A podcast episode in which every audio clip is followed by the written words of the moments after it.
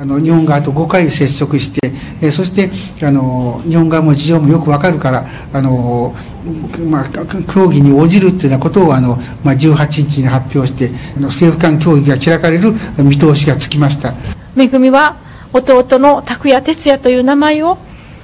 自分のノートに書いて拓也哲也拓也哲也と書いてましたよと由紀子さんも言ってました。早く帰りたい。車に船に乗れば帰れるとめぐみはふらふらっと出て行って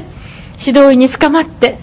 そしてあなたは新義州というところの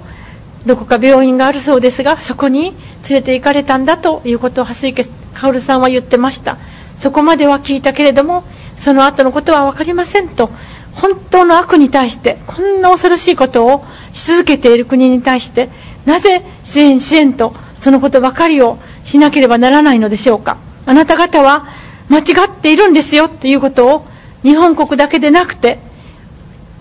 六者協議の中でも全ての国が一つになって言うのが本当だと私は思っているんです。